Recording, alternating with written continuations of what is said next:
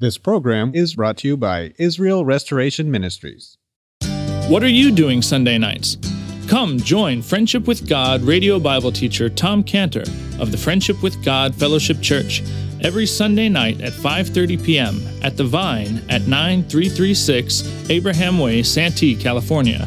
Watch and listen live around the world to Tom Cantor Sunday evening on youtube.com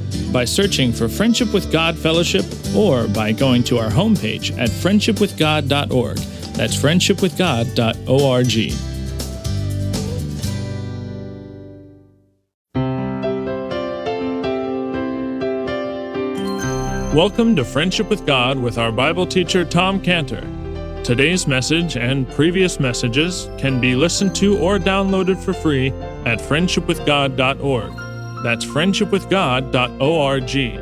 You can also obtain free resources from Tom Cantor and view our online bookstore at friendshipwithgod.org or call us at 800 247 3051. That's 800 247 3051. Tom Cantor also has a daily devotional verse that comes out each day by email and on Facebook. To receive this small daily devotional verse that Tom Cantor puts out, you can sign up at friendshipwithgod.org. That's friendshipwithgod.org. Or find Tom Cantor on Facebook by searching for Tom Cantor and Friendship with God. Now, here's our Bible teacher, Tom Cantor. Okay, let's pray. Father, thank you for your word this morning. Thank you, Lord, for getting us up and awakening our ears that we might hear you speak to our hearts in Jesus' name. Amen. So please turn in your Bibles now to Matthew chapter 9. Matthew 9. We're not going to cover again the history of the healing of the woman with the issue of blood, but the history that we're in this morning actually starts just before that in verse 18. So just going to read the whole thing for context, but really our passage this morning is um, really from verse 23 to verse 26. But follow along, please, as I read from verse 18, Matthew 9 18. While he spake these things unto them, behold, there came a certain ruler and worshipped him, saying, My daughter is even now dead, but come and lay thy hand upon her, and she shall live. And Jesus arose and followed him, and so did his disciples. And behold, a woman which, does, which was diseased with an issue of blood 12 years came behind him and touched the hem of his garment. For she said within herself, If I may but touch his garment, I shall be whole. But Jesus turned him about, and when he saw her, he said, Daughter, be of good comfort, thy faith hath made thee whole. And the woman was made whole from that hour. And when Jesus came into the ruler's house and saw the minstrels and the people making a noise, he said unto them, Give place, for the maid is not dead, but sleepeth. And they laughed him to scorn. But when the people were put forth, he went in and took her by the hand, and the maid arose. And the fame hereof went abroad into all that land. Okay, so what we've seen here for the context with this passage, this chapter starts off the calling of Matthew. It's the calling of Matthew, and then Matthew, then having followed the Lord, very simply it states that he put on a big party, a big feast, kind of like what we had Friday night. And so it was a great time and it was wonderful. And you kind of remember that. All the people together, everybody really having a great time. Practically the whole town came out to Matthew's house to see and to hear the Lord Jesus. This house was just plain crowded. And there were sinners there, there were tax collectors, and the Lord had migrated over to their corner there. And they were very eager to hear the words, Lords, of forgiveness for their sins.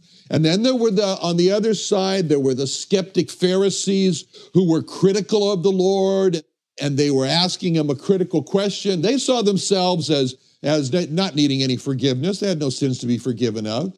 Then there were men breaking up the tiles on the roof and lowering their friend down, their paralyzed friend who was in need of healing. And they calculated to get it right in front of the Lord. And then there were the disciples and the Baptist who had been badly influenced by the Pharisees, and they had they were skeptical as well. They had their own challenging question. All this was going on like a three-ring circus there in this house.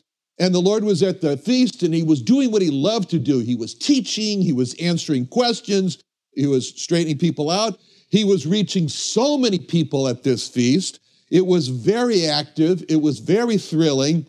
When all of a sudden, there is this interruption that happens. It's a certain ruler, as he's described, in the synagogue appears. He is a Pharisee. We know his name from another passage. His name is Jairus, and he breaks his way through the crowd, something that the, the men with the paralyzed friend couldn't do, but he does. It's very dramatic. There's a shock there when everybody is looking and they're saying, Who is this? A Pharisee? Not just any Pharisee. This is Jairus, one of the rulers of the Pharisees of the synagogue. And there, sitting in the corner, is the skeptic group. That's the Pharisees. They're the ones who are against the Lord Jesus. They've challenged the Lord Jesus with their question. They've criticized the Lord Jesus for sitting and eating with the publicans, with the sinful, with the dirty people of the city, with the corrupt ones, the corrupt tax collectors. There he is. And there they are, the Pharisees. And now breaking rank with the Pharisees is one of their own. This Pharisee, who is a ruler of the synagogue, he's broken his way into the house, into this place, into this spot here of this verbal combat between the Lord on one side and the Pharisees on the other side. And all expected this prominent Pharisee, when he comes in, to go take a stand on the side with his colleagues, with his peers, with the Pharisees. But he doesn't do that. He doesn't do that. He steps right over the line and he takes his position on the other side with the sinful, dirty people and the corrupt tax collectors, because that's where the Lord Jesus is. And he takes his side, not just to stand there with the Lord Jesus, but he bows before the Lord, puts his head on the floor, and he worships. That's the description. You notice that in verse 18. While he spake these things unto them, behold, there came a certain Pharisee and a certain ruler and worshiped him, worshiped him, saying, My daughter is even now dead, but come and lay thy hand upon her, and she shall live. And as everyone sees this, they ask the question, why? Why is this Pharisee, you know, like the Ma Nishtanah, why is this Pharisee different from all other Pharisees? Why is he doing that? Why is he he's so different? And they only have to hear the first words from this Pharisee to understand what has driven him to worship the Lord Jesus. And the first words in verse 18 are, My daughter. My daughter. We're told another place there about his daughter in Luke 8:42. Luke 8:42 gives us some background about this daughter that he's speaking about. It says in Luke 8:42, he had only one daughter, about 12 years of age, and she lay a dying. So the Pharisee, this Pharisee only has one daughter. She's obviously the joy of his life.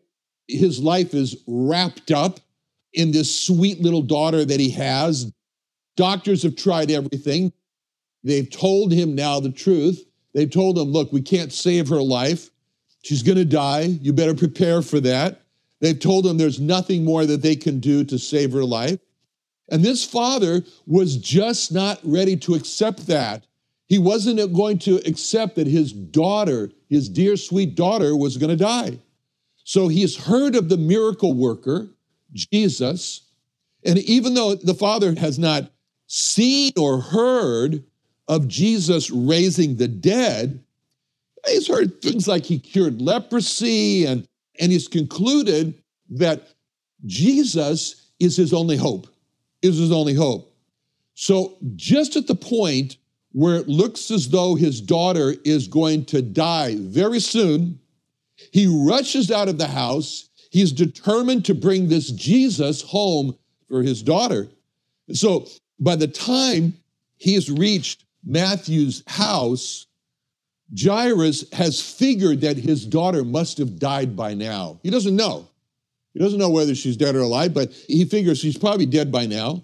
He doesn't really know that. but he figures that. And so, without knowing for sure whether she's dead or alive, he comes in in verse 18 and he says to the Lord, My daughter is now dead. Says in verse 18, My daughter is now, is now dead. He didn't know that for sure, but he figured that she must have been dead. So he says, You know, my daughter is now dead.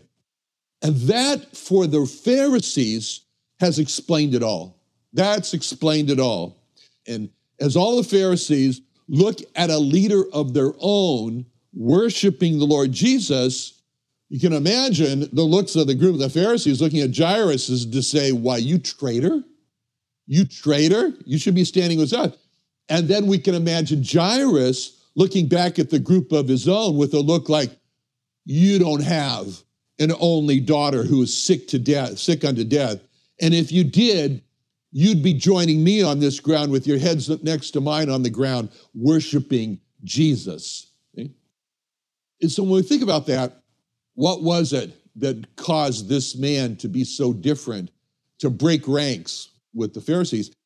And it was the tragedy in his life, it was the tragedy of Jairus that drove him to the Lord Jesus.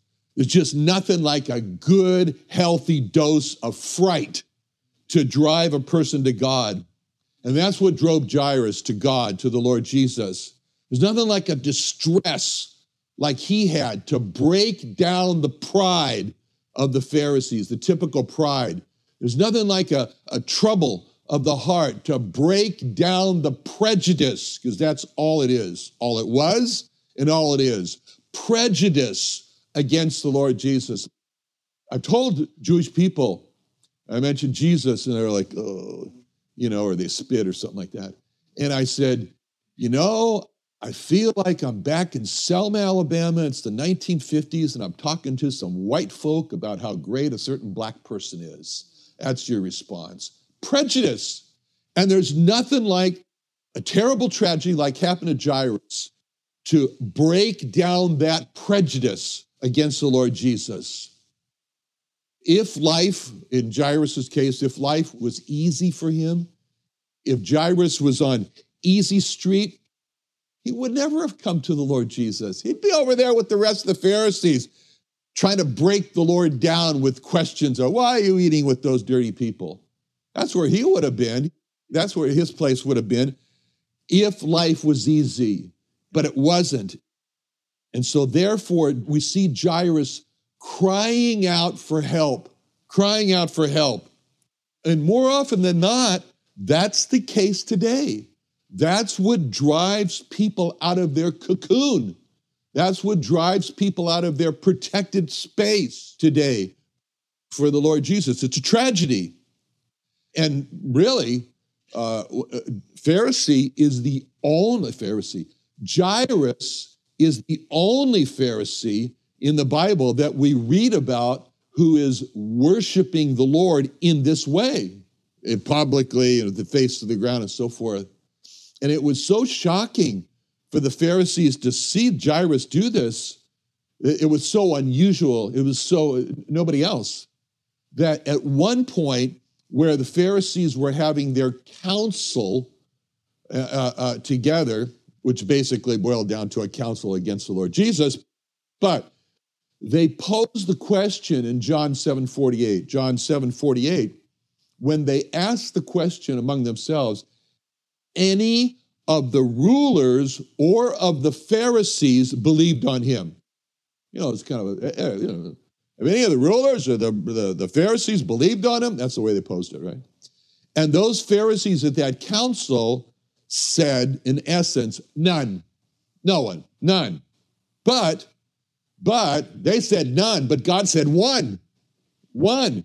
And his name was Jairus. And he wasn't just a Pharisee, he was a ruler of the Pharisees. So he qualified on both accounts they were asking. And that's so often the case where man looks around, he looks around at who's believed, who's worshiped the Lord Jesus, and man says, none, no one, none. But God says, some, some.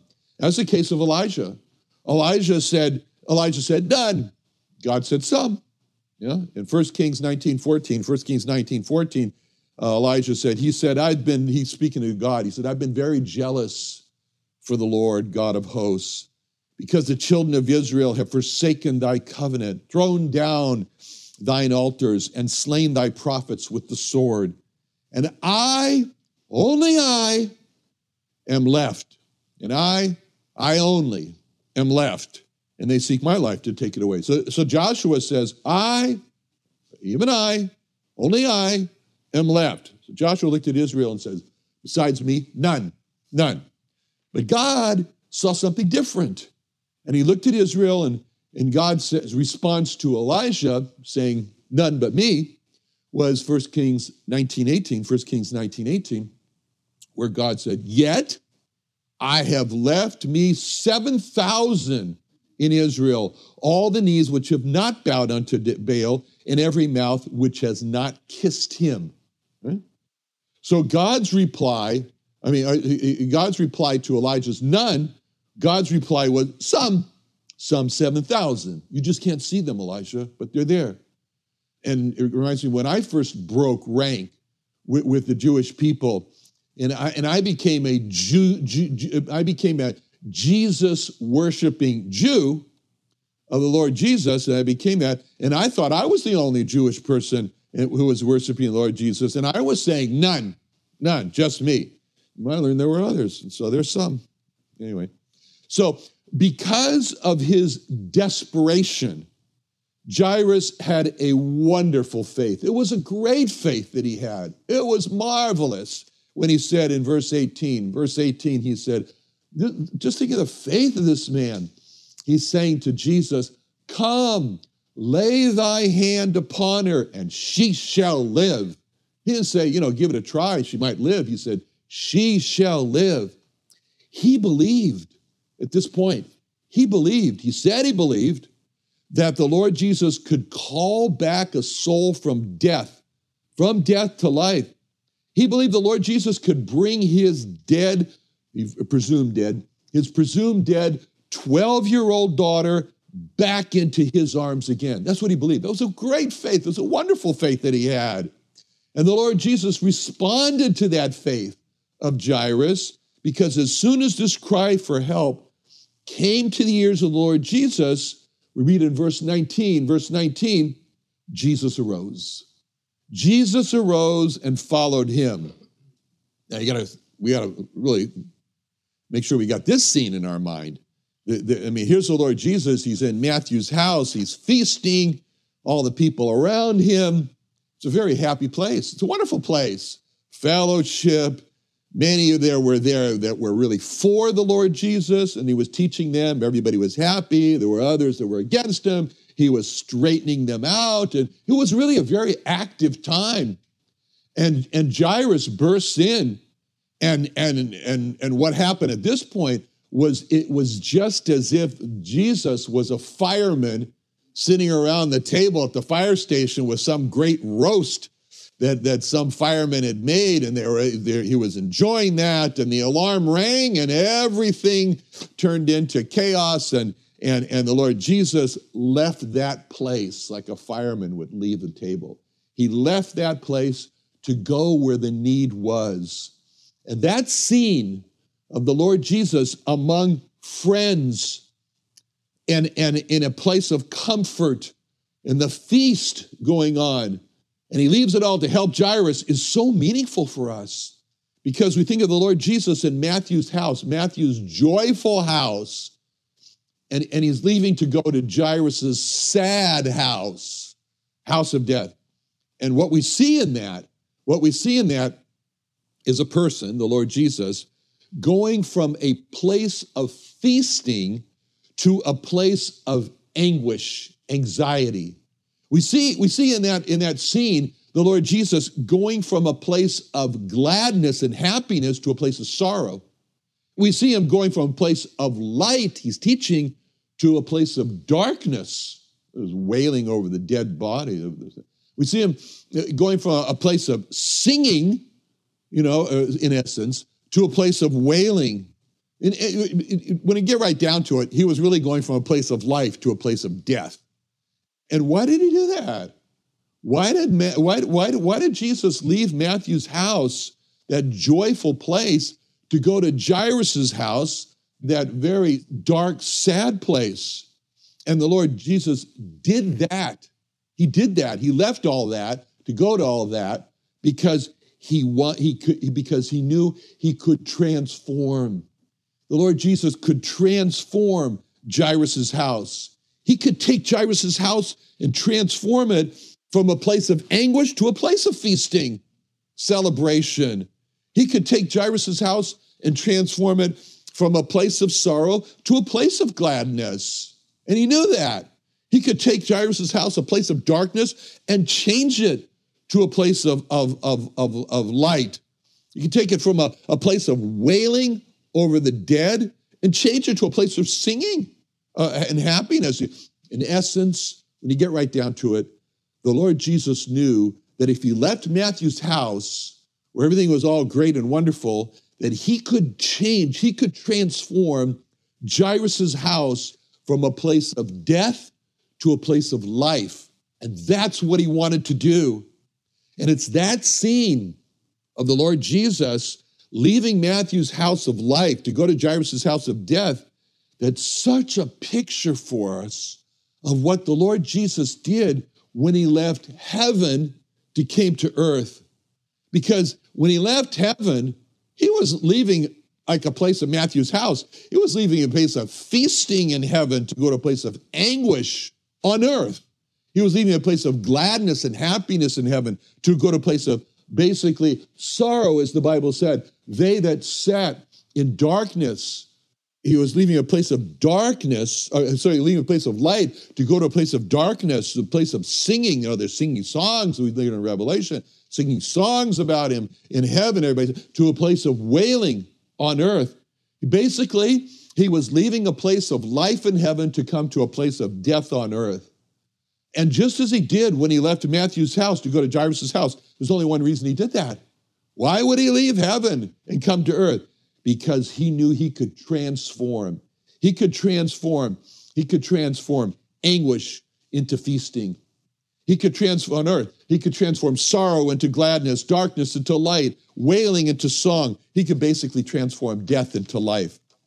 Okay, so he's left now Matthew's house to go to Jairus' house, and there's an entourage which is following. And so the, the entourage has left the party and at the head of this entourage is Jairus, and he's going as fast as if he thinks the little, he thinks everybody can keep up. The Lord Jesus is most important.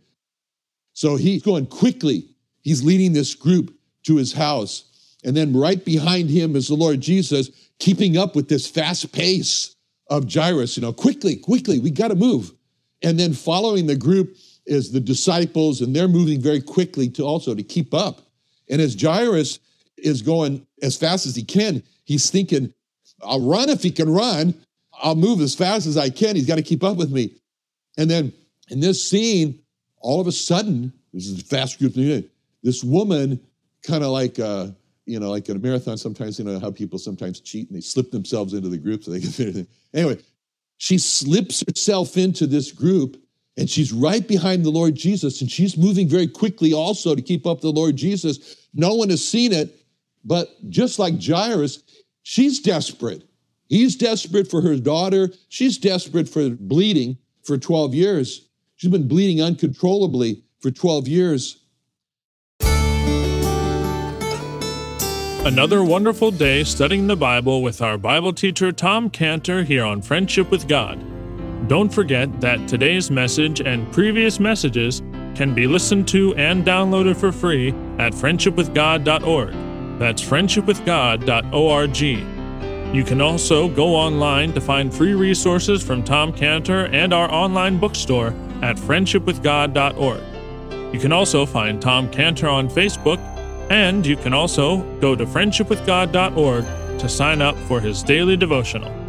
Tom Cantor is also the founder of Israel Restoration Ministries. You can visit that website at israelrestoration.org.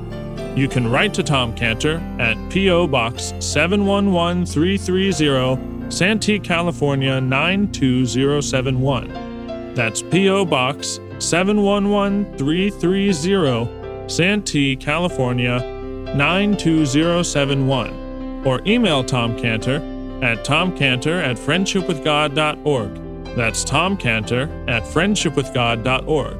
For more information about Tom Cantor and Friendship with God and Israel Restoration Ministries, call us at 800 247 3051. That's 800 247 3051. What are you doing Sunday nights? Come join Friendship with God radio Bible teacher Tom Cantor of the Friendship with God Fellowship Church every Sunday night at 5:30 p.m. at The Vine at 9336 Abraham Way, Santee, California. Watch and listen live around the world to Tom Cantor Sunday evening on youtube.com by searching for Friendship with God Fellowship or by going to our homepage at friendshipwithgod.org. That's friendshipwithgod.org. This program is brought to you by Israel Restoration Ministries.